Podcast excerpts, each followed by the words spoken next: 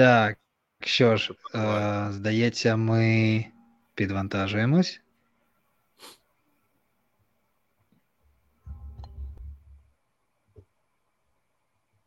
Оп, привіт.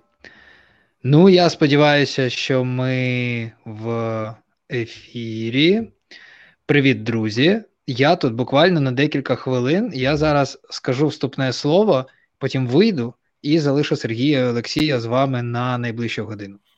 Тож, я Женя Гайдученко, співзасновник телеграм-каналу Don't Panic IT Junior Jobs і платформи для джунів Juniverse.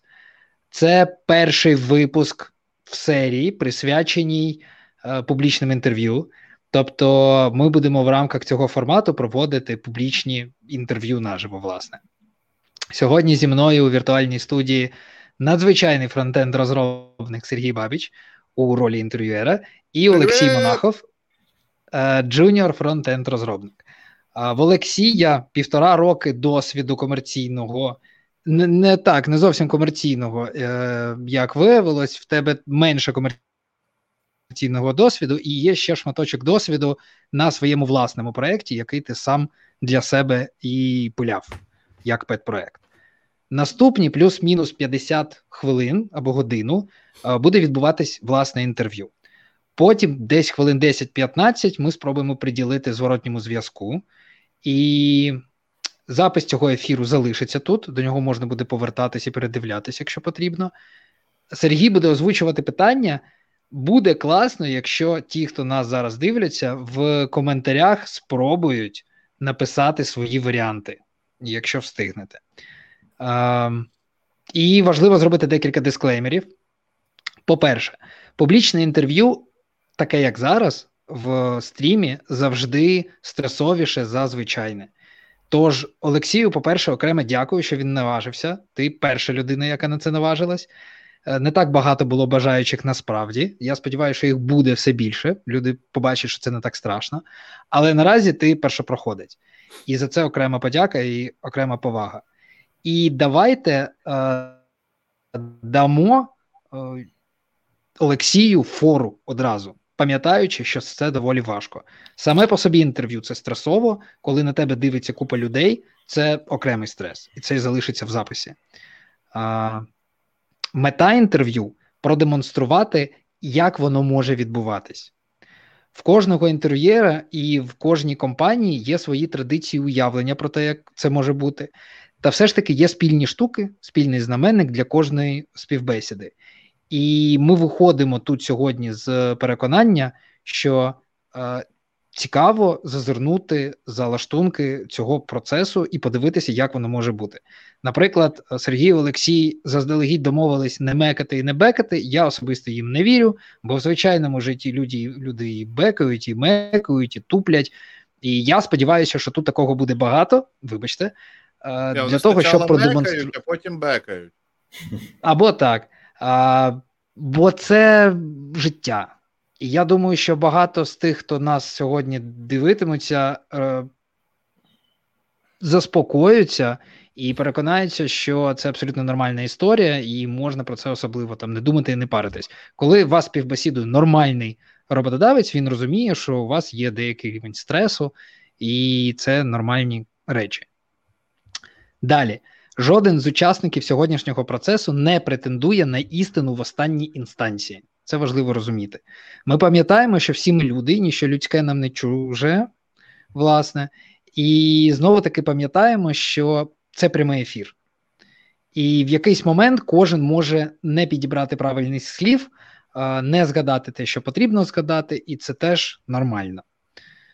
Це нагадую тим, хто там сидить і дивиться, тому що завжди зі сторони е, спостерігати простіше. Олексій, наш кандидат, відкритий для пропозиції, і якщо раптом комусь буде цікаво з ним зв'язатися як з кандидатом, посилання на LinkedIn і на резюме лежить в описі до цього стріму. І також в описі ви знайдете інші корисні посилання, наприклад, на телеграм-канал пана Сергія, власне. Називається телеграм-канал Той самий Бабіч. Особисто я підписаний, і якась потибічна сила не дає мені відписатися кожен раз, бо, блін, затягує все таки. Блін, треба було не говорити. Тож, а, Все, пане Бабіч, вам слово. Подякував. Вивалюся з кадра вже давай. Що ж, е, вітаю наших глядачів. Е, сподіваюся, що у вас сьогодні хороший настрій і спокійний вечір. Я також е, декілька слів додам від себе. По-перше, наперед перепрошую за сторонні шуми. У мене своїх джуніорів півхати бігає, вони можуть верещати. Ось.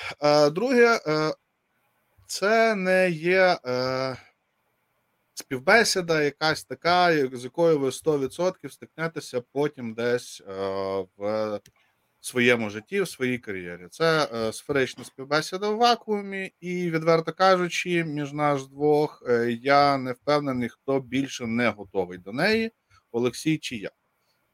Ось. Е, тому що останню справжню співбесіду я проводив доволі таки давно. Але, тим не менш, я готувався, і е, сьогодні ми будемо е, бесідувати з Олексієм навколо е, уявної такої собі вакансії фронтенд розробника, джуніор фронтенд розробника. Тобто це означає, що питання будуть не е, суто про React, як це зараз модно, а буде декілька е, приблизно половина е, запитань е, про веб, е, про те, як він функціонує. Але знову ж таки, питання доволі прості вони не складні. Я не очікую від е, людини, яку співбесідував би на таку позицію, е, знання якихось ракетних технологій, космічних таємниць. Мені потрібно, щоб людина знала, розуміла е, поняття і могла хоча б в двох-трьох словах пояснити, що до чого клеїться. І, в принципі, для мене це буде критерієм е, успішного проходження запитання. Це для того, щоб ви наперед зрозуміли, чому такі, а не інші запитання, чому розмова відбувається саме в такому форматі, а не в форматі е, ти дурак, а я тебе співбесідую. Ось. Тож, е, давайте з Олексієм ще разочок видохнемо для того, щоб знизити рівень стресу. Да? Ху. Угу, Ти правий. А то я я вибачаюсь, у мене ось ця ця, ось ця штука рефлекторна, я нервую і ось ось такі рухи роблю, тому, тому вибачаюсь. А, а міг між іншим підготуватися, е, замісити тісто і не їбачить вареничків за час. Та факт, факт. Зараз би ти що, приймеш варенички, було б ну, нормально. Зібратися все добре. Ну, добренько. Тоді. Е... Починаємо, менше зволікаємо, починаємо розмову. Привіт, Олексій, ще раз. Привіт, привіт. А, І а, е, давай а, е, почнемо з дуже простого запитання. Розкажи, будь ласка, в двох словах про себе, а, про свій досвід і чому саме ти вирішив а, зосередитися на React Step. Ну про себе я можу сказати, що у світ девелопменту фронтенд розробки я вирішив піти десь рік тому, може трохи більше півтора. На почав проходити спочатку, як і всі записи на Ютубі. Зрозумів, що це до не призведе мене до тієї цілі, що я прагну. А я прагну все ж таки робити сайти, які працюють, не тільки сайти, а й додатки. Пішов на курси. Пішов на курси. Там курси Гілейн. Я думаю, багато хто з вас знає про цю школу. Курсами задоволен. Курси пройшов, і ось зараз шукаю роботу. Ну, в принципі, ось що я можу сказати про себе. Є невеликий досвід комерційний у розробці, є також досвід навчання на Udemy. Ну напевно, начебто, все сказав, що, що можу про себе. Добре, чудесно. Тоді давай почнемо з першого запитання, яке мені особисто завжди дуже цікаво почути, оскільки я людина, яка вважає, що хороший фронтенд-розробник повинен знати не тільки улюблений фреймворк або, бібліотеку, а і взагалі розбиратися, як працює платформа, з якою йому доводиться стикатися щодня. Отже. А розкажи мені, Олексію, е, чи знаєш ти, що таке семантичне HTML і чому ми повинні ним користуватися?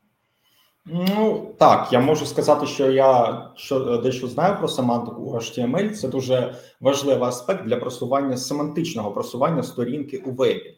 Так, тому що коли ми гра правильно пишемо те html теги, це дуже допомагає у просуванні сторінки у веб-видачі. Наприклад, якщо у нас є магазин жіночого одягу, так і ми доцільно прописали html теги у цьому у цьому сайті, то коли клієнт гуглить цей магазин, ну, не, не, не клієнт може гуглити не просто магазин жіночого одягу і ваша назва, а просто купити плаття. І якщо у вас грамотно прописано SEO на сайті, то в у видачі у браузері він може натрапити у на саме ваш застосунок. Цьому ну тому семантика дуже важлива. А, Я е, скажу чесно, я трошечки про іншу html семантику е, запитував не е, ту, яка впливає на твою видачу в Гуглі, тому що то не та семантика. А там, як можна сказати, про доступність, наприклад, також це з семантичної точки зору. Наприклад, коли ми на тег імідж пишемо альти, це також дуже важливо, тому що е, є певні певна категорія людей з підвищеними потребами, яким е, це досить допомагає. Я можу по собі сказати, тому що ну, ну мені, наприклад, допомагає, коли на сайтах є контрастний режим. Ну є е, певні моменти з зором, і реально круто, коли на сайтах таке є. Якщо ти за це питаєш, так саме про це. Саме про це. Е, Добре, чудово. Е, І тоді вдогоночку таке запитання. Воно не зовсім про семантику, але також дуже важливо. Серед усього різноманіття HTML-тегів, які ми використовуємо щодня, е, мене цікавить, що ти знаєш про HTML head, HTML тег head, і що, яку інформацію ми можемо в ньому вміщувати.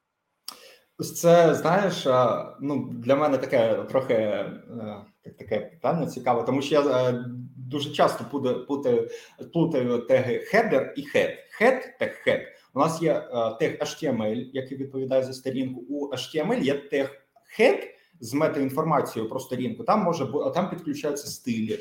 Там вказується, наприклад, мова цього сайту, яка там мова на цьому сайті, і є тег боді, у якому вже можуть бути теги header, footer, там main і так далі. У те, якщо е, про тег head, у тег, у тегу е, знаходиться метаінформація щодо сторінки. Е, в основному. Прекрасна відповідь. Окей. І одним з ресурсів, які ми можемо підключати в елементу head, є CSS. Чи ти можеш мені в дуже загальних термінах, буквально кількома мазками, розказати, як же ж він працює? Цей CSS? Ну, якщо прямо спочатку, то ми спочатку робимо запит, наприклад, так, заходимо на якийсь веб-сайт. У нас під, підгружається HTML, далі підгружається CSS. Коли підгрузилися CSS, у нас трохи може видозмінитися сторінка. Ну також це може бути помітно на якихось сайтах, на які ви можете зайти, і спочатку сайт виглядає трошки одним е, образом. А через буквально декілька секунд підгрузилася CSS, і там щось трохи видозмінилося. В принципі. Тут треба ну можеш трошки деталізувати питання, е, щоб я звичайно а, мене цікавить е, не е, процес якби парсингу, да, і обробки ага. CSS, а власне того, як він працює вже всередині браузера, яким чином застосовуються стилі, за яким принципом вже всім відомо, да, що через те, як ми напишемо якісь властивості Мгм. застосовуються, якісь чомусь не застосовуються. А, я зрозумів. Я зрозумів. А, ну, це можна поговорити про вагу цих а, селекторів. Ну, і що таке селектори, які бувають селектори. Ну, давай про пріоритетність селекторів розпочну казати. Найбільш пріоритетними селекторами для тегів є а, inline, inline стайли так названі. Тобто, якщо ми беремо тег, наприклад, div, пишемо там стайл і який стайл, там color red, і ще й ставимо імпорт, імпортент зверху. Ну це все. Це ніяким CSS ми вже не не, не зможемо змінити тільки раз, е, тільки переписавши сам інлайн. Далі у нас ідуть найбільш пріоритетними селектори по ID. тобто у них вага сотка, і якщо ми у самому CSS файлі пишемо ID такий-то і такі-то стилі, то це після інлайн буде найбільш пріоритетними. Далі у нас йде а, класи і атрибути. Вони важать по 10, так назвати балів. Ну і далі після цього у нас вже йде по пріоритетність по тегам. Тобто, якщо ми просто пишемо div або там P, або будь-який інший тег, там вага одиниця. Зрозуміло. Окей, а е, поясни мені, будь ласка, е, ось ту саму каскадність, яка угу. присутня в назві. Це коли ми, наприклад, ну, пишемо один селектор, а потім на цей же елемент або на цей же селектор пишемо або ті ж самі стилі, або якісь інші, і вони у у результаті переписують попередні стилі. Тобто, якщо ми візьмемо, напишемо P, тег P, color, там йому змінимо на red, а потім трохи нижче напишемо P color black. У нас буде застосований останній стиль, який ми написали. написали. Окей. Добренько. Е, Швиденько закриваючи тему CSS, мене ще цікавить е, така річ, як е, псевдоелементи і псевдокласи. Будь ласка, розкажи мені про них, поясни різницю між ними і для чого вони використовуються. Ну, псевдоелементи я дуже часто використовую before and after. Тобто такі штуки, які дозволяють мені написати там спам якийсь, щоб зробити якийсь елемент, який треба стилізувати. Тобто а мені, по-перше, це зробити зручніше. Тобто я взяв собі, написав before або автор, дав, дав йому якийсь контент, дав йому якусь висоту ширину, якщо вона потрібна, розмалював ну це. І, по-перше, я начекав дом, начіпав дом дерева, не знаю, це добре чи погано, але мені так зручніше. А що щодо псевдокласів, є такі, наприклад, там Entash, Child, Є Last Child, є First Child. Цих е, псевдоселекторів досить прям багато. Вони зручні, але ну тут я не з ними. Ну у мене просто з ними практика, що з ними потрібно поводитися обережно, тому що не завжди розумієш, де вони як спрацюють. Але штука зручна. Тут ну можеш деталізувати якось питання. Наприклад, я часто е, використовую селектор е, NOT там якийсь щоб ну щоб щось зробити зі всіма елементами, крім якогось одного, який мені там чіпати не треба. Ну е, я не знаю вже як конкретизувати. Ну, дивися, ми розібралися, що псевдоелементи е, це якісь такі елементи, які ти явно сам не створюєш, і їх створює браузер. Та? Тому вони uh псевдо, їх якби не існує. uh а псевдокласи, вони зазвичай е, це не елементи, це вони описують щось. Та, ага. Якщо ми, наприклад, будемо говорити, одні з самих відомих та, псевдокласів це теж focus, hover. А, я зрозумів. За що? Е, що вони в такому випадку описують для елементів? Стан стан якогось там елементу. Ну, hover, ми, я думаю, всі знаємо, що коли ми наводимо мишку на якийсь елемент, там щось може відбуватися на цьому на цьому стані. Фокус також, якщо ми на інпут натискаємо, це у нас вже фокус, стан фокус. Ми можемо Саме як, якось його розмалювати. Так, правильно. Е, псевдокласи це якраз. Такі е, селектори, які описують стан елемента. І якщо е, розглядіти ну, детальніше роздивитися всі інші е, псевдокласи, вони та, також тим чи іншим чином описують власне стан. Тобто nth child, last child, це також вказує на певний стан елемента. Це вони не, не створюють елемент, вони е, застосовуються, якщо елемент знаходиться в якомусь стані. Да? І uh те, що він, наприклад, знаходиться останнім це теж його стан. Ось. Угу. Прекрасно. Добренько. І потихеньку перейдемо до наступного запитання. Е, Я вже е, навіть цей термін озвучив. Е, Коротко, в двох словах, знову ж таки, що таке дом? Document Object Model це прям у мене, знаєш, коли мене питають, що таке дом, у мене зразу машинально Document Object Model. А що ж а що це таке Document Object Model? Це репрезентативна модель нашої веб-сторінки. Тобто, ну як це простими словами, це досить це об'єкт, який репрезентує нашу сторінку, на якій ми знаходимося. Ось так, зі своїми якимись властивостями та методами. Ось напевно так. Е, тобто можна сказати, що дом дерево відображає а. що саме? Ну, те, що у нас знаходиться на на нашому сайті, грубо кажучи. Ну, у нього є якісь дом-вузли, які відображають там структуру нашого дом дерева. Як пов'язаний HTML, який ми пишемо, ага. та дом структура? Ну тому що дом структура від, від, е, відображає той HTML, який у нас написаний. яким саме чином відображає? Що, Яка саме залежність відображається деревовидною структурою дому? А, Ну, дом вузли відображаються у нас там. Дом вузли це вони вже в дом дереві. А в HTML так. у нас є що?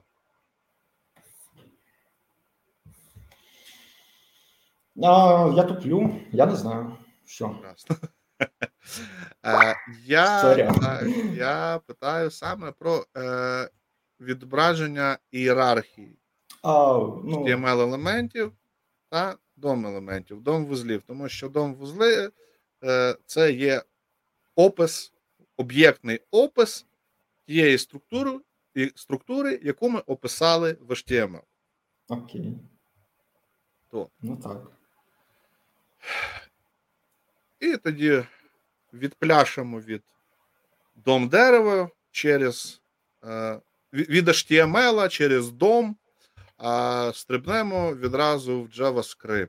І таке питання, будь ласка, розкажи мені, що таке проміс в JavaScript і які переваги його використання, наприклад, перед callback? Ну, розпочну розпочну з кінця питання. Переваги проміс, промісів перед колбеками. Так, у нас є така штука, як callback hell, Тобто, коли у нас є залежність колбеків, так ми хочемо виконати щось після того, як щось виконається. Тобто ми беремо функцію і насипаємо туди якісь колбеки, тобто інші функції. І так ми можемо потрапити у таку страшну залежність, де ми прокидуємо у функцію, функцію, функцію, ну жахіття. А, Що робить проміс? Проміс, по-перше, це до. Що таке проміс? Проміс це об'єкт класу проміс, який має а, функцію, яка має параметрами resolve reject. Це два методи. Ну е, Resolve – це коли у нас проміс відпрацював і все добре. Reject – це коли проміс завалився і там щось пішло не так. Що яку перевагу проміси мають над колбеками? Тому що там більш зручний синтаксис. Я особисто я ну не ставку не ставкуюся, слава Богу, з колбек-хелом, але багато хто каже, що там більш зручний синтаксис у промісах ніж у колбеках, тобто зручніше. Банально за допомогою конструкції Zen, за допомогою якої ми можемо обробляти синхронні операції. Ну і проміси, які нам повертаються, ми можемо отримувати дані, якось з ними працювати або ловити е, помилки у блоку кетч, що досить зручно. Угу. Окей. Е, Можна сказати, да, що проміси вони дозволяють нам е, більш ефективно і зручно описати так званий асинхронний код. Правильно? Так, так. так. А поясни мені тоді, будь ласка, різницю між синхронним і асинхронним кодом в JavaScript. Ну, е, питання просте, але таке. Треба я ось з чого е, розпочати. Синхронний код він блокує у нас поток. У нас JavaScript це мова, в якій є один поток, і синхронний код блокує цей поток. А, Далі що я можу сказати? Чим відрізняється синхронний від асинхронного? Тим, що синхронний від, е, від а, а, як це вимовити? Він а, виповню, виконується зараз, а синхронний виконується не зараз. Тобто там може виконуватися через якийсь проміжок часу, якщо ми використовуємо інтервал або set timeout, або може виконуватися, коли ми зробили якийсь запит за допомогою там якогось API, яке допомагає нам робити запити. Ось це різниця, мені здається, асинхронного від асинхронного. А чи є у нас можливість виконати асинхронний код так, ніби він синхронний? Є. Асинхронний код, так, як ніби він синхронний.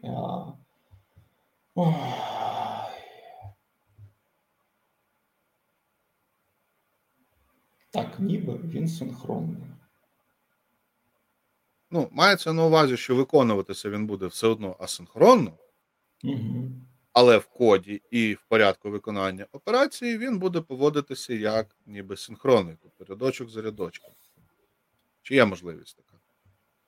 Ну, відверто кажучи, е, я не представляю, тому що коли ми е, маємо якусь асинхронщину, то вона вже виходить у скулстеку у queue. там. І все. І після того, як у нас у колстеку е, увесь синхронний код виконався, вона вже ця асинхронщина, будь то мікротаск або макротаска, вона вже перетворюється знову на синхронщину. Тобто падає у колстек, і це знову синхронщина. Ось, ти починаєш вже трошечки занурюватися в глиб. Але мене цікавить трошечки більш поверхнева відповідь. А, Я прям не знаю, якби я запитав тебе англійською мовою, то підказка до відповіді була б уже в самому запитанні насправді. Чи можемо ми якимось чином почекати асинхронний код? Async await ти маєш на увазі? Цей синтаксис? А, я зрозумів. Так, у нас є ця ну, конструкція async тобто ми можемо зробити, написати перед функцією async, Ну і далі, ось ці проміси ми можемо евейтити, тобто зберігати у якусь змінну результат цього промісу, який ми там чекаємо. Правильно. Ну і е, наприкінці е, цього блоку запитань я дам тобі можливість е, нарешті зробити те, е, що я зупинив тебе перед цим запитанням. Розкажи все-таки про Event Loop. О, це жахітне питання. Просто ну круте питання, важливе, але таке проблемне для мене. Event Loop – це в нас такий infinite loop, сам процес, так. Який відслідковує якісь події, які трапляються у нас на сторінці, і якщо на цю подію зареєстрований якийсь лісенер, то воно звичайно бере цей лісенер, кидає його у тасків, і далі, якщо у нас основ у колстеку вільно все, з тасків це падає у колстек, і це лісно виконується. Ну ось такий механізм. Взагалі, ну Event Loop – це механізм, який а, ну, який допомагає працювати JavaScript і в тому числі працювати з синхронними операціями. Тут треба якось деталізувати для мене питання, тому що більше я, якщо почну говорити, і мені здається, я кудись кудись у ліс заприду. Ну, я тобі чесно скажу, що е, ще відповідаючи на запитання про синхронний код, ти вже половину е, відповіді дав О, на це запитання. Так. Влучив, влучив. Чудесно. А, Ну, е, дуже тішить, та, що ти знаєш, маєш уявлення про те, як це працює. Ось. І е, зазвичай, е, коли ми розмовляємо про JavaScript, е, про чистий JavaScript, я зазвичай на цьому і завершую цей блок, е, тому що, в принципі, особливо для рівня Junior, розуміння цих основних базових речей цілком достатньо для того, щоб зрозуміти, що людина, ну, в принципі, має розуміння. Та? Тобто з нею можна буде далі розмовляти і говорити про ці речі без е, якогось е, переляку в її очах. Що ж, е, з цим блоком я, в принципі, завершив, і тепер перейду до наступного блоку, який ми, в принципі, мабуть, всі і чекаємо, і який безпосередньо стосується нашої уявної е, вакансії в міжгалактичну корпорацію, Одинак та Кудлатий. І зараз ми поговоримо трошечки про React.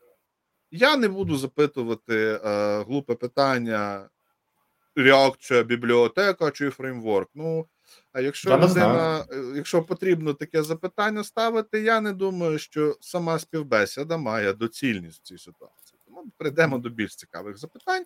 А, Олексій, розкажи мені, будь ласочка, в чому переваги реакту е, як такого для використання в проєкті? Ну, для мене це, е, по-перше, JSX. Тобто, ось цей синтаксис JSX це найбільш така солодка річ, е, яка допомагає принести HTML у JS.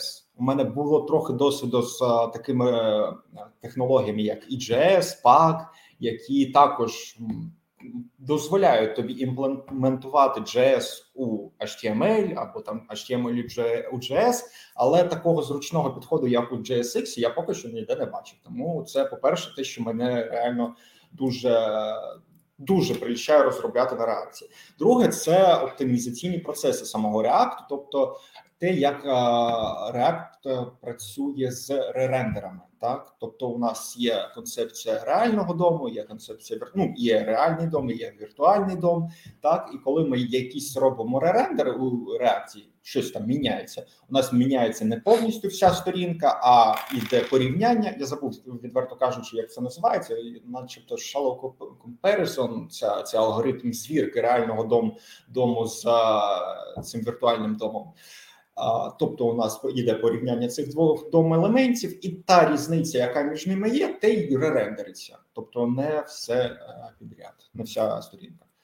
Ну ху, ну і далі, далі, ну далі досить зручні методи, які допомагає, ну які надає React.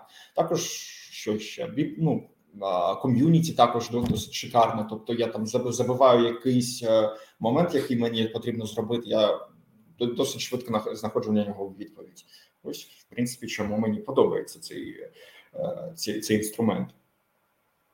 Прекрасно. Ти ще й одночасно зачепив трошечки одне з наступних питань, що мені, в принципі, подобається. А я підкажу назву алгоритму, uh-huh. який порівнює два стани е, Virtual дома. Це така штука, яку я не завжди з першого разу вимовляю. Це reconciliation. О, вийшло. Можете yeah. мене привітати. Сьогодні вийшло з першого разу. Добренько. Прекрасно. Тоді е, розкажи мені, будь ласка, що ж таке ось цей JSX? Специфічний такий синтаксис, за допомогою якого ми можемо поєднувати і робити HTML інжекшени у наш JS, тобто оперувати нашим HTML у JS. Ось такий синтаксис приємненький. А чи може браузер читати і обробляти? Ні, ні, ні, ні, ні. Він все все одно компілюється у JS і запускається він як JS, але ця штука вона виключно для нашої зручності у розробці. А ким воно компілюється?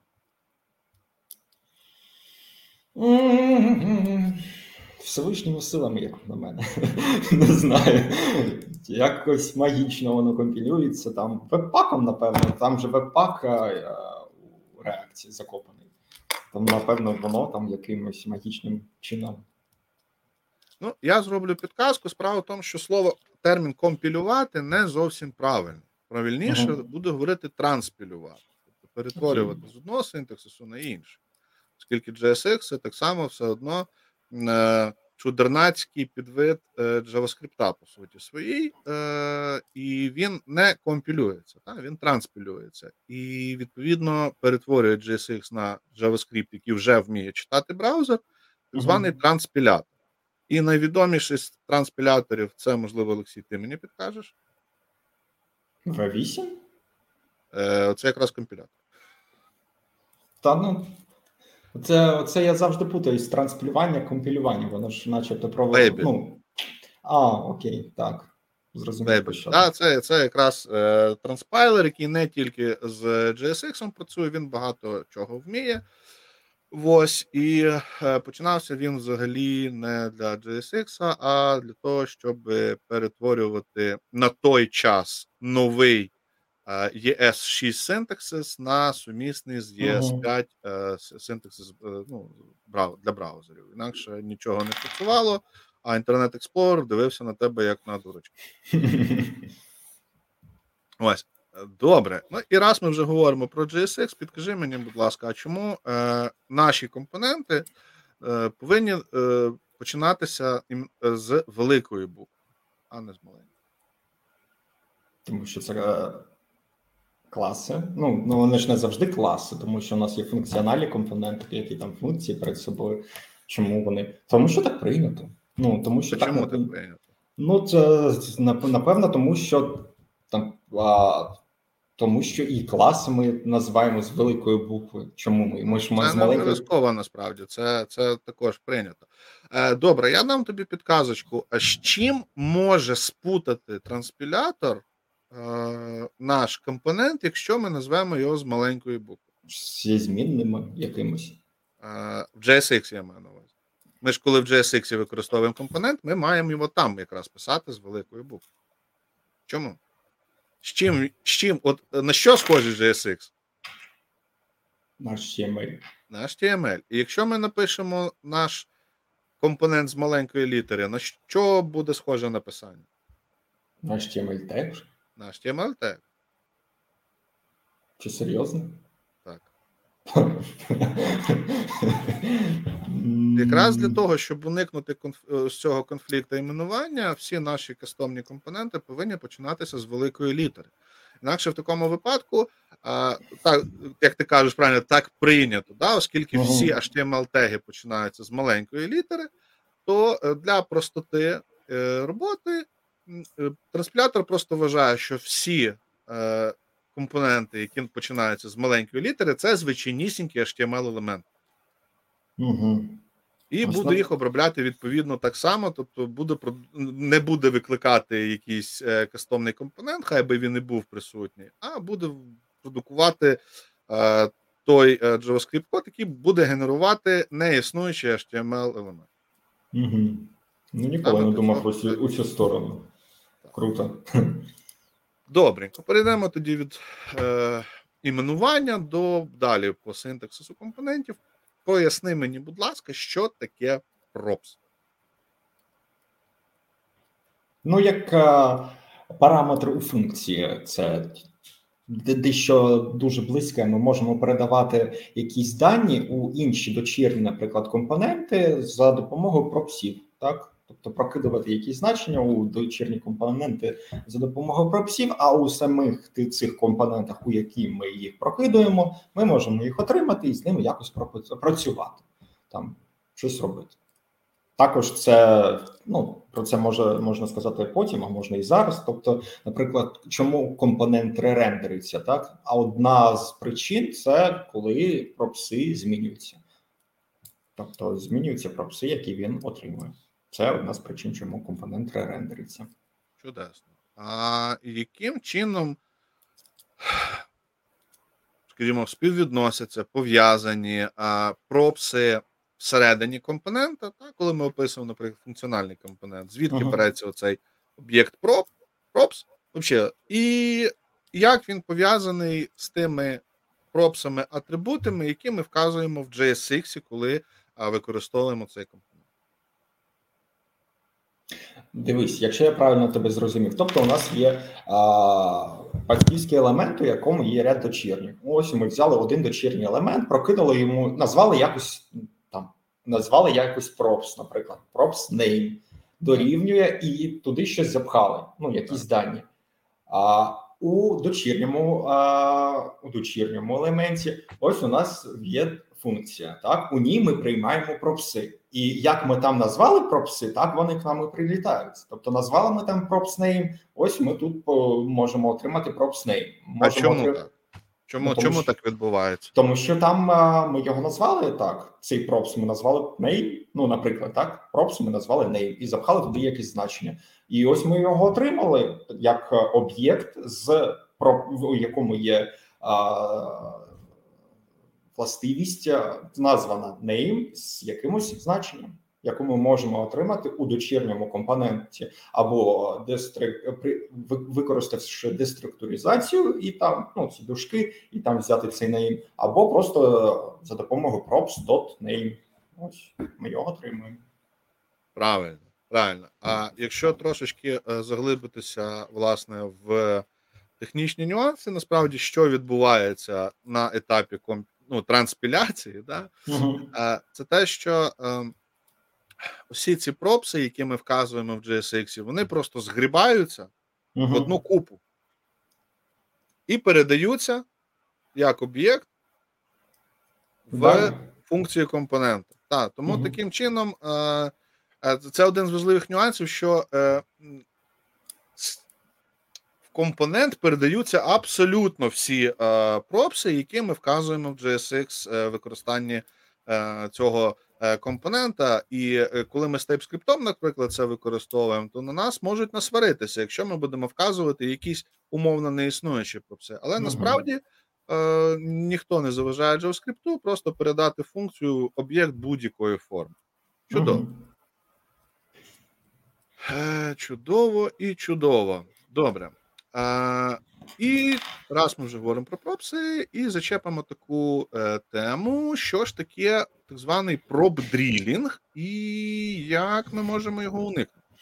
Ну тут а, це відповідь на це питання буде переливатися у Redux або у Mobix. Там у е, давай да, давай ще не будемо переливати її в Redux, бо я ще маю декілька запитань. Можливо, я неправильно його по черзі поставив, тим не менш. Але ну пробсдрілінг це така проблема, яка у нас а, яка у нас а, виникає, коли у нас є досить таке вже немалих об'ємів, як ну як застосунок немалих об'ємів, коли у нас є компонент, у ньому є компонент, у ньому є компонент. Ну там, наприклад, три рівня, чотири рівня а, в вкладеності компонентів. І коли у нас є така вже структура, це досить важко а, організувати логістику даних, щоб щоб з цим, по-перше, було зручно працювати, тому що ми повинні деякі дані піднімати наверх у перший компонент, так тобто колбеками з четвертого до третього, з третього до другого, з другого до першого, і так до ну і так до першого.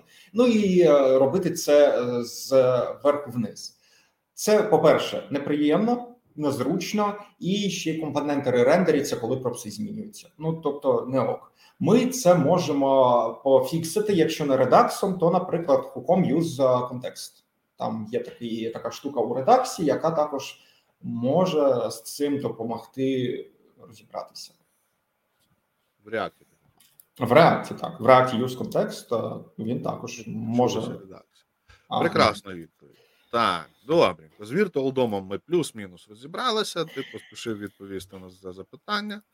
А тоді перескочимо на наступне і дай мені, будь ласка, відповідь коротку, але дуже чітку. Що таке хуки?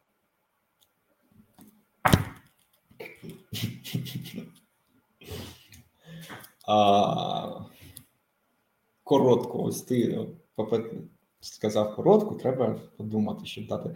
Це аналог е, цих методів життєвого циклу. Ну, як мені здається, ну ні, ну це не аналог. Там аналог тільки один use effect, це аналог того, того, про що я говорю. Але ось, наприклад, UseMemo – це ж не аналог. Що таке хуки? Це такі прикольні функції, які допомагають нам працювати з реактом. Якісь хуки нам закривають питання оптимізації, якісь допомагають е, там ще ну там на на кожен свій хук вирішує якусь свою проблему. По суті, хуки набор інструментів для а, вирішення якихось певних задач. Якось так. А чим вони відрізняються від звичайних функцій, які можна використовувати? Ну, тим, що вони... Хуки. Чим чим вони. Ну, е, насправді перехід на функціональні компоненти став можливим якраз е, завдяки хукам, і в чому ж їхня от така прям відмінність від якихось інших, е, ну не знаю, підходів, інструментів. Чому відмінність хуків від інших інструментів? Так. Та я я не знаю, просто ну, не можу дати якусь конкретну відповідь, відверто кажучи. Ну, тут в чому відмінність хуків? Не знаю. Ми їх тягнемо з реакту. Ну, що, що без, не знаю. Е, дам маленьку підказочку. Якщо ти е, зробиш так само, як і я, угу. не так давно, е, звантажиш репозиторій React угу. і поч- знайдеш реалізацію хуків UseMemo, UseCallback і в загальному вбудованих хуків, то ти зрозумієш, який маленький секретик там полягає. Якщо дуже коротко, то за допомогою певної і, до речі, не такої вже чорної магії, е, ці хуки вміють зберігати певний стан, прив'язаний ага. до певного компонента між ререндерами. Попередній стан компонента. Ну, в, власне, е, скажімо так, вони вміють, вони знають про попереднє життя нашого компонента. Угу. Ось.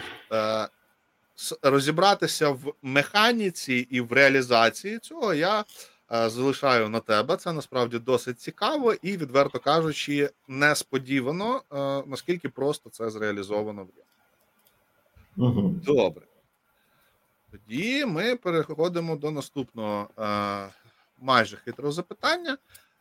Дуже часто можна побачити розмови і деякі навіть повідомлення про помилки в самому реакті, щось, якісь розмови про controlled та uncontrolled компонент. В чому ж різниця між ними? А, Дивись, я не впевнений, що я зараз буду казати те, що те, що треба, але мені здається, що ми можемо принципи контрольованого і неконтрольованого цього компоненту, те, що про що ти питаєш, це, наприклад, у нас є інпут, і ми можемо считати його value, те, що ми туди написали за допомогою, наприклад, рефа. Ми можемо на цей інпут по, по, е, покласти ref. І далі на при натисканні на якийсь button ми можемо считати значення цього інпуту з ref у. Це у нас не контрольований цей підхід. А контрольований це коли ми на цей інпут вішаємо обробник on-change, і там, коли щось у нас change иться у цьому інпуті, ми щось там робимо, якусь магію. Це у нас контрольований підхід. Цього е, Ще один дуже дуже маленький нюанс. Тобто, ти е, сказав про, скажімо, одну половину поняття контрольованого компоненту, коли ми е, вішаємо той самий on-change. Угу. А ще є друга частинка, яка дуже важлива, власне, для того, щоб поняття контрольованого компонента склалося докупи. Тобто, з однієї сторони, ми слухаємо зміну значення, а з другої сторони. Що з цим робимо? Тобто on Що з цим значенням робимо, але що саме ми робимо відносно цього компоненту? Що ми робимо відносно цього компоненту з цим значенням? Ми ну, як правило, ми, ми я що робив, перевіряв, що там е, вводиться і валідував це. Ну, я маю на увазі, дивись, у нас є той самий інпут. Ми повісили ага. на нього on-change. Угу. Отримали значення. Угу. А ось це далі значення. Для угу. і, і цей інпут ми якимось чином щось з ними робимо чи залишаємо як є. Як ми от смисл контролю над чимось або над кимось полягає в чому? Що ми там щось е, відстежуємо? Тільки відстежуємо. Ну це не контроль. Це сталкінг. Угу. А для того, щоб контролювати когось, що ми маємо робити? Для того, щоб контролювати когось, що ми маємо робити? Так. Так не знаю, що ми маємо робити для того, щоб кого, когось контролювати. Прибери руку, будь ласка, від обличчя. Ой. Що я тільки що зробив?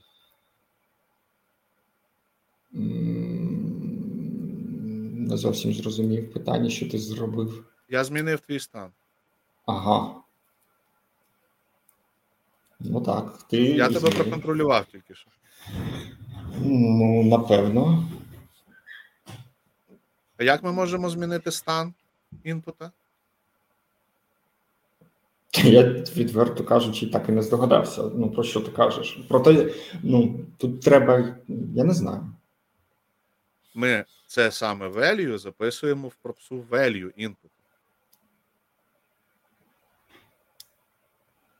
Ми контролюємо стан інпута. Окрім того, що ми щитуємо значення, ми ще й контролюємо, ми задаємо це значення.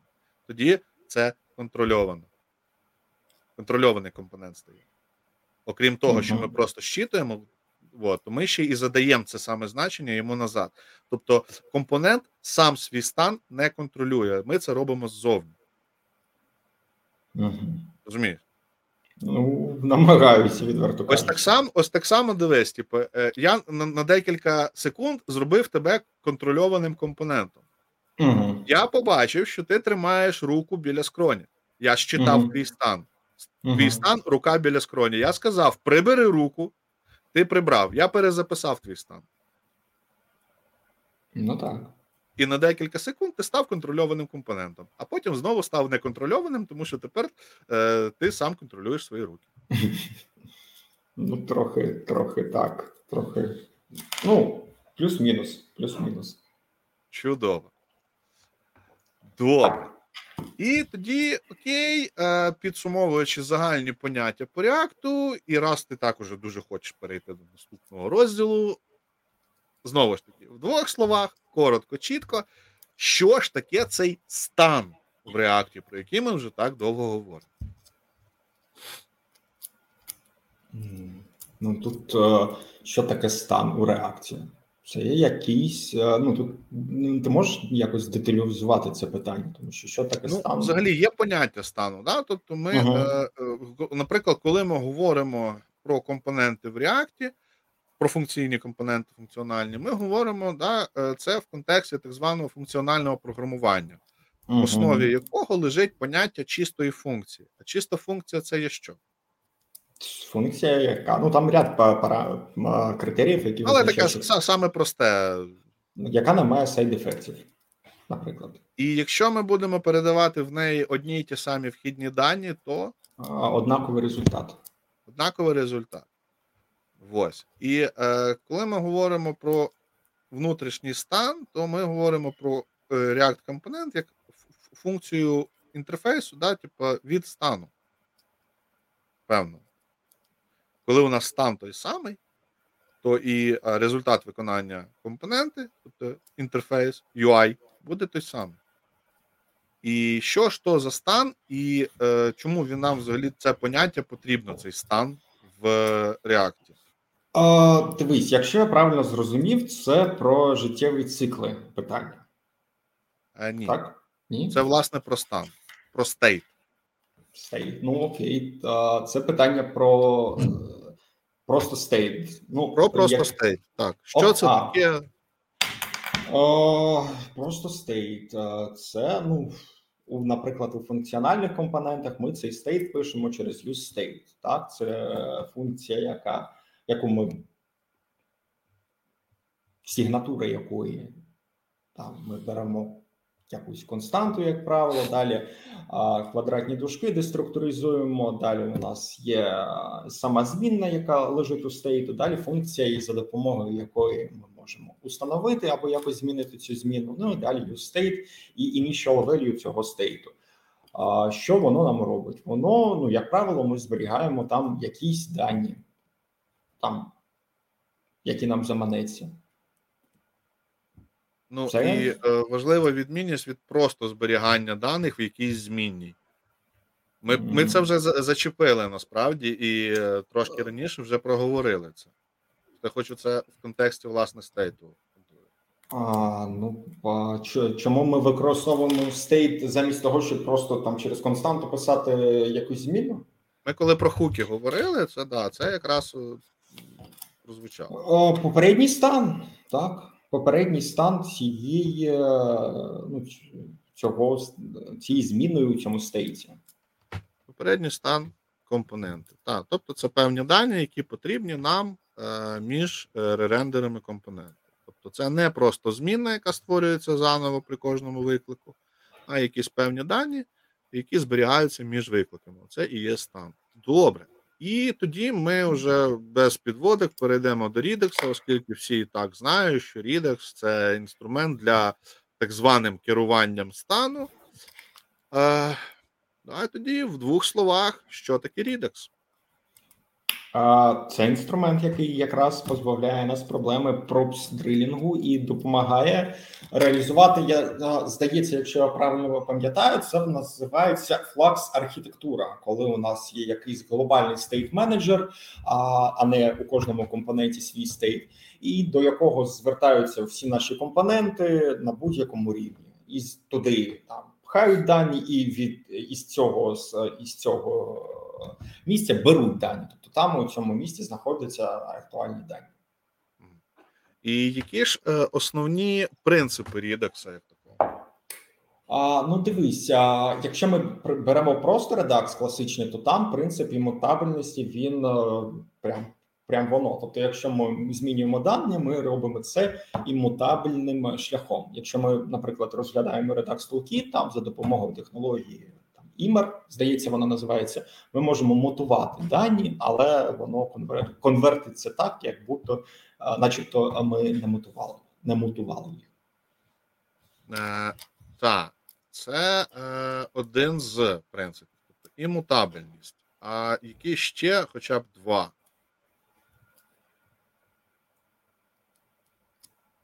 Ну, треба натякнути. Ну, якщо ми говоримо про е, стори, то ми говоримо про які стори? Локальні чи глобальні? Ну Redux це по суті ж глобальний стор. Глобальні стори. Скільки їх може бути в редакції?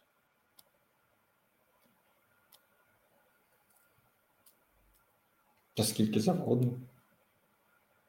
Ми говоримо про Redux. Ну так.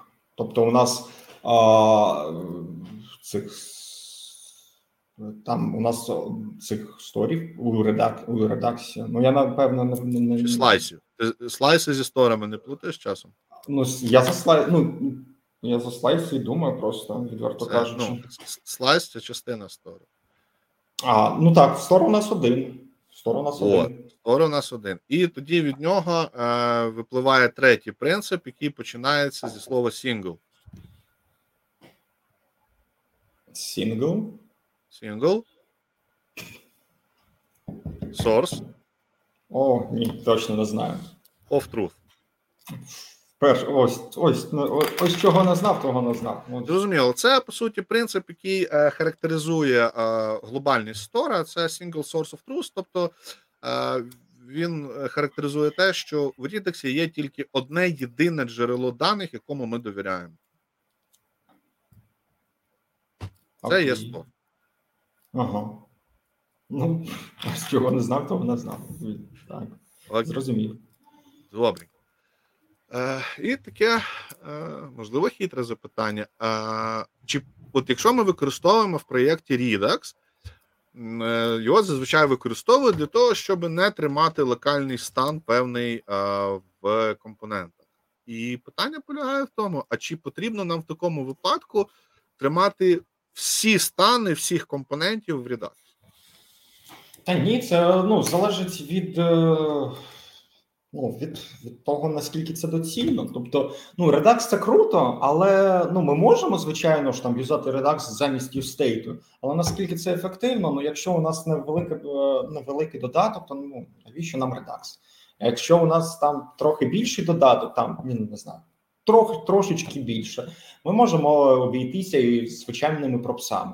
Ну, Росте додаток, далі далі ми можемо юзати use контекст. Якщо вже в нас великий додаток, і ми прям чуємо те, що нам потрібен такий глобальний стейт менеджмент, то ми можемо вже подумати в е, сторону Mobix або там редакції.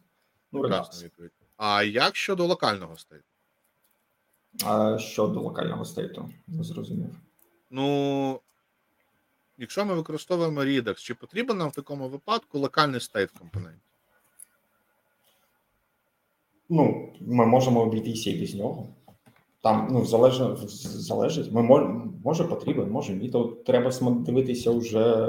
Ну мені так здається. Ми можемо обійтися без е, стейту, взяти якусь е, зміну з редаксу, і коли ця зміна змінюється, ми можемо диспатчити зміну цієї ну, штуки у редакс напряму. Ну але Тому... якщо, наприклад, цей стан е, стосується тільки цієї компоненти. Ну тоді нам нам, нам доцільніше завести просто локальну зміну. Якщо ця зміна потрібна ось тут, ось тут, саме на цьому місці, то ми можемо завести стейт і зберігати цю зміну у цьому стейті. Чудово. Е, прекрасна відповідь. А, І е, з ходу тоді перейдемо до трошки складніших запитань. Що таке мідлвейри і чому вони нам потрібні в Redux? Ось middleware, middleware, це по суті функція, яка виконується у якийсь певний момент. Знаю дуже не точно. Ну, якийсь це як у ланцюгу, як з зенами. Ось е, зени, по суті, якщо у нас декілька зенів, це нагадує middleware, тому що middleware допомагають, ну, наприклад, у контексті редаксу робити диспатчити декілька екшенів, так щоб не робити це ну там у декілька кроків ми можемо написати middleware, який об'єднає декілька дій у собі. По-перше, по-друге, дуже популярна штука це async танки, які нам допомагають зробити якусь асинхронщину в цих мідлварах. Ось по суті, так, от, а для чого? Чому вони нам потрібні? Хіба не можна цього зробити самим Redux? Там а, можна, але є моменти в. Я не пам'ятаю в чому. Я буквально один або два рази робив зі стандартним Redux ом аналог thunk у, і ну воно по суті одне ж ну плюс-мінус про одне і те саме. Тобто, ми просто групуємо якісь dispatch имо якісь event и у цьому middleware і, і усе. Навіщо ну, нам я, всі... я я маю на увазі, чи потрібні нам middleware і взагалі як такі. Наприклад, коли ми говоримо про thunk, ті ж санки і саги, чи вони нам потрібні по суті свої, чи можемо ми асинхронно якісь стани от відслідковувати просто звичайнісіньким рідексом, без ніяких меделварів. Ось ось це ми. Звичайнісіньким. Та я напевно, може, може і так, а може і ні. Здає, звичайнісіньким, здається, ні. А, Та ні, звичайнісіньким не можемо. Ось на цей е, випадок вони нам і потрібні. Тому що я. ну... Вірно, вірно, да. Тому що Redux, він синхронний до жуті. Я наскільки пам'ятаю, я ось у Redux Toolkit вже ми можемо там от ось змодулювати вже ці екстра а, штуки, які відслідковують стан нашого запиту, там pending, fulfilled, rejected, але це також не редюсер. Тому ну ладно, це це про інше, це про toolkit. А Роз... Прекрасно. Розібралися, що в Мідлварі нам потрібні по суті свої, тому що Redux не вміє в асинхронщину. Угу. Good. І в мене лишається не так багато запитань. Я дуже сподіваюся, що наша шановна аудиторія ще не втомилася. Ось. Е, бо ми з Олексієм можемо ще говорити. Е, Так. Добре. Тоді розкажи мені в такому випадку, що ж таке оці редюсери в Redux? Це штуки, за допомогою яких ми можемо змінювати наш initial state, міняти дані. Тобто, у нас у редюсері ми за допомогою редюсера міняємо дані. Як що це таке взагалі? Що, що це по суті? Функція. Функція. Окей, а що вона приймає на вхід? Ця функція? Uh, initial state і action. Action. Так. Окей. Якщо у нас є декілька редюсерів, і ми е, кидаємо action, скільки з редюсерів спрацює? Ми, як правило, там з свічкейсом пишемо action type і спрацює той, у якого action type буде той, який ми вказали. А як же ж дізнається редюсер, що йому не треба працювати? Не зрозумів, що ти маєш на увазі. Як дізнається редюсер? Дивись, редюсери це окремі функції. Ми з тобою це вже визначили. Всередині ага. них є свої свічкейси. І коли ми угу. кидаємо один екшен, як же ж редюсер дізнається, треба йому виконуватись взагалі, чи не треба? Не знаю. Там у нас редюсер, у якому функції, ну і не знаю. Дам маленьку підказку. Редюсери, вони якраз і комбінуються. Е, ми робимо комбайн редюсер, Угу. і це означає, що ми всі редюсери комбінуємо. Що це означає? Е, коли прилітає якийсь екшен, то виконуються всі, всі, всі, всі, всі редюсери. Тому що, ну, якби ззовні ніхто не може знати, слухає цей reducer якийсь екшен чи не слухає. Ми повинні всередині нього пропустити ці дані, і він уже сам свій кейсі вирішить, чи йому Мгм. реагувати на нього, чи не реагувати. Е, Це, Тобто- до речі, один з моментів, які мені в Redux і не дуже і подобається. Тому що якщо ми зробимо багато, багато, багато різних reducer ів, все одно Мгм. вони комбінуються. Потім вони всі будуть викликатися одночасно на кожен екшен, тому що немає механізму е, сказати е, редюсеру: типа, ти будь спокійний і не виконуйся. Він все одно буде виконуватися, але просто не буде робити корисної роботи.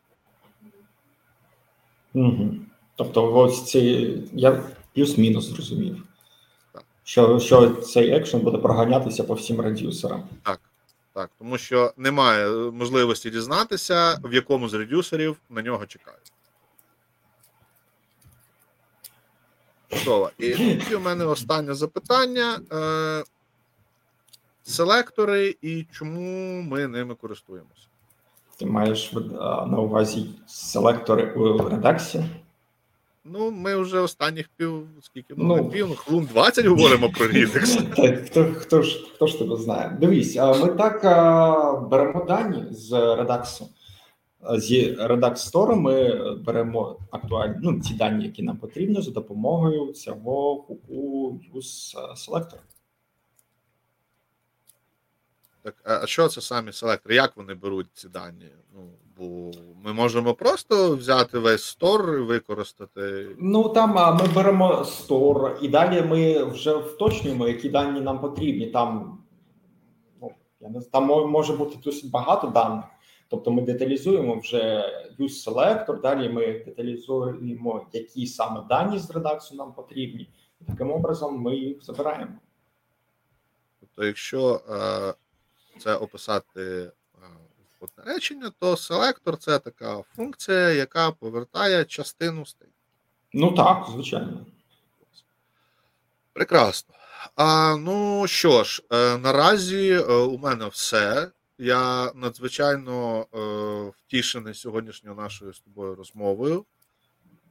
Мені сподобалось. Звичайно, що в тебе були певні просадки в певних моментах. Я думаю, що ти сам їх відчув. Так, звичайно, ти що? Ось. Е, що я тобі пораджу зробити після е, нашої з тобою розмови, це видихнути, пити гарячого чаю і лягти спати. А завтра згадати, про що ми з тобою говорили, і ось ці слабкі питання просто виписати в окремий список. Для того, щоб ти мав можливість е, по ним підготуватися. Я, звичайно, ще е, залишу тобі трошечки детальніший фідбек е, на скілревілі. Не дарма ми там е, все-таки е, робили е, те, що ми робили. Ось, але в загальному е, мій попередній вердикт це те, що так, е, якби це була дійсно справжня співбесіда на справжню вакансію, е, то твій матч був би приблизно 80-85%. Це доволі таки високий показник. Тобто, я би особисто тебе розглядав серед інших е, кандидатів, які би пройшли е, співбесіду, на наступні етапи. Угу. Незважаючи на те, що у тебе є деякі моменти, е, в яких е, ти не ну, не розбираєшся настільки, наскільки я очікував, та не, не дав ті відповіді, на які я чекав е, відповіді від тебе.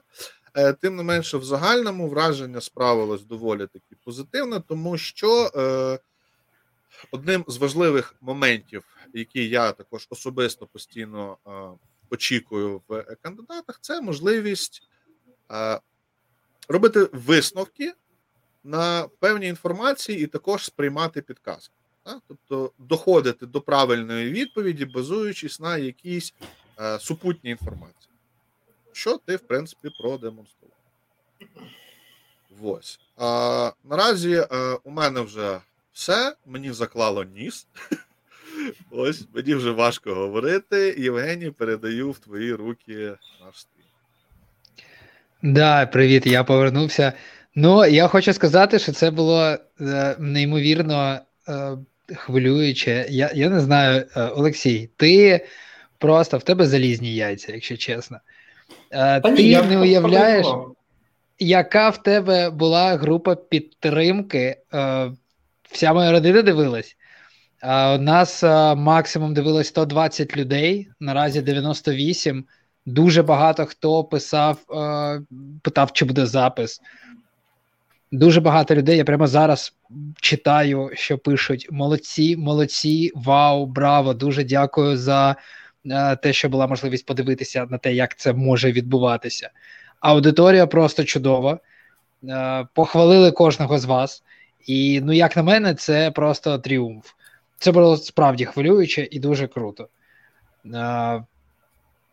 До мене за цей час постукали пара людей з питанням, як потрапити на твоє місце, Олексій. Їм цікаво, вони шукають роботу, вони готові, вони хочуть. І тож я сподіваюся, що ми поклали початок гарній традиції, добрій традиції, і ми зробимо з цього якийсь справжній класний формат. Над якось так. Що, я думаю, всі е, стомились, мабуть. Дуже дякую. Правда, неймовірно. Мені здається, що це було найцікавіше, що відбувалось на Джуніверсі за останні декілька місяців, і буде більше. Всім гарного вечора, друзі. Ще так. раз дякую. Я ще втиснуся. Е, по-перше, е, хочу відразу дати е, відповідь пані Ользі Івановій. Угу. Кам'яне обличчя Сергія це його природній стан взагалі-то. Мене діти бояться. Не, ну, Ті, що мене не знають, мене діти на вулиці лякаються. Так що, ну, вибачайте, якщо склалось таке враження. Ось. Але е, є, що є. Е, Я також хочу дуже сильно подякувати всім учасникам е, сьогоднішньої події. Е, Хочу подякувати аудиторії. Ви неймовірні, дуже класний двіж влаштували в коментах. Я тут навіть так одним оком е, прочитував. Ось е, Жень, тобі дуже вдячний взагалі за те, що ти щось оце робиш, і за можливість взагалі е, брати участь в різних твоїх проєктах. Вони всі дуже круті. Е, і блін, мені дуже Це подобається. Так, Олексій, ти взагалі дуже великий, великий молодець, е, дуже умнічка. Знайшов сміливість в собі, зголосився. Я знаю наскільки складно тобі це було. Ось, і я тобі чесно скажу, от зі сторони ти прям дуже класно тримаєшся, тримався, і я чесно бажаю тобі успіхів е, в подальших пошуках. Е, сподіваюся, що наша сьогоднішня розмова е, допоможе тобі в цьому. Ось. Так, хлопці, вам е... дякую також за допомогу, тому що ну реально круто, круто. Я ну ось круто. Мені дуже сподобалося. Збадьорився трохи, да, під вечір. Тут, тут, тут доза адреналіну, я піду побігаю зараз. Я думаю.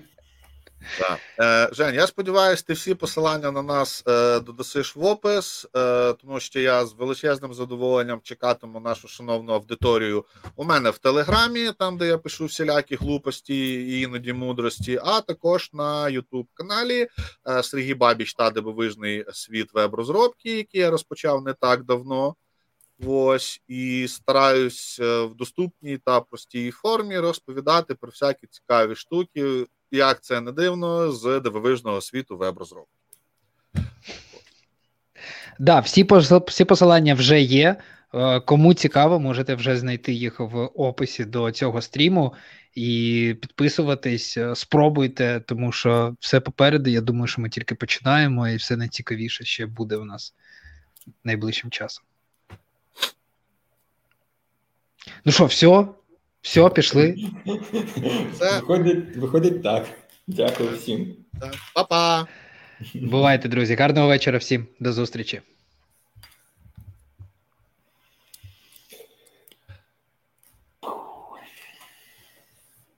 Ми ж онлайн. Ну, не все так сразу. Угу.